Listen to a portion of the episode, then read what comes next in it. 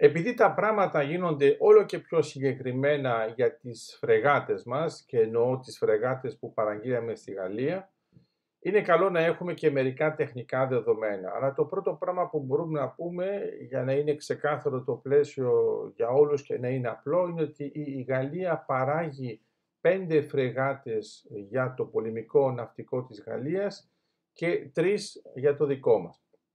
Μπορεί να υπάρχει και τέταρτη, θα το δούμε. Πάνω ε, τρεις είναι σίγουρες. Αυτό σημαίνει τι, σημαίνει ότι αυτή η παραγωγή που έχει αρχίσει από την πλευρά της Γαλλίας εφόσον θα παραδοθούν πιο γρήγορα αλλά σε μια μεγαλύτερη διάρκεια. Υπενθυμίζω ότι η Γαλλία θα παίζει ήδη από το 2024 έως το 2029. Εμείς θα έχουμε την πρώτη παραλαβή το 2025. Αυτά είναι εντάξει, καταλαβαίνουμε το γενικό πλαίσιο, γιατί έχουμε μια τάση, φαντάζομαι, να κάνουμε ε, μια αναλογία με τα Ραφάλ. Αλλά είναι εντελώς λανθασμένη η αναλογία με τα Ραφάλ. Πρώτον, γιατί τα Ραφάλ που πήραμε, τα πρώτα, ήταν της Γαλλίας, ας το πούμε μεταχειρισμένα, δηλαδή το τα χρησιμοποιούσαν ήδη στην πολεμική αεροπορία της Γαλλίας και μετά ε, είχαμε τα εντελώς καινούρια. Για το θέμα με τις φρεγάτες, οι φρεγάτες μας θα είναι εντελώς καινούργιες άρα γιατί δεν υπάρχουν ούτως ή άλλως, όπως και οι γαλλικές. Αλλά δεν θα είναι φρεγάτες που θα χρησιμοποιήσει η Γαλλία και στη συνέχεια η Ελλάδα. Αυτό είναι το πρώτο θέμα. Το άλλο που είναι πολύ ε, όμορφο για όσους δεν το ξέρουν είναι ότι οι φρεγάτες οι ελληνικές θα είναι ουσιαστικά πιο δυνατές από τις γαλλικές, πιο ενισχυμένες οπλικά. Δηλαδή εκεί που οι γαλλικές φρεγάτες θα έχουν 16 πυράβλους του τύπου Αστέρ, εμείς θα έχουμε 32. Εκεί πέρα που θα έχουν ένα διπλό σύστημα για τις τορπίλες, εμείς θα έχουμε τριπλό.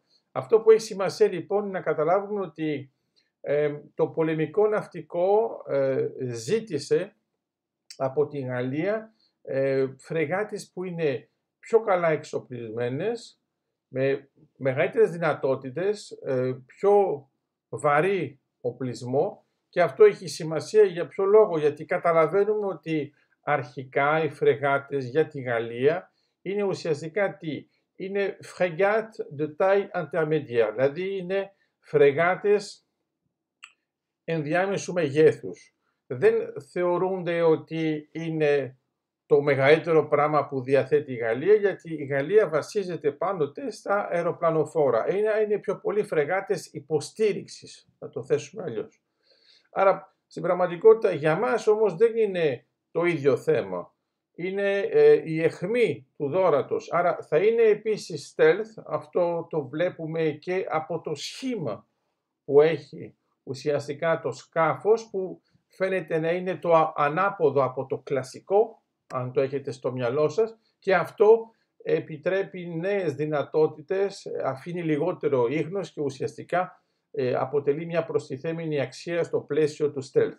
Αυτό που πρέπει λοιπόν να καταλάβουμε είναι ότι θα έχουμε φρεγάτες οι οποίες θα έχουν την ίδια τεχνολογία με τις φρεγάτες της Γαλλίας, αλλά θα είναι πιο βαριά οπλισμένες, γιατί ξέρουμε ακριβώς που θα βρίσκονται.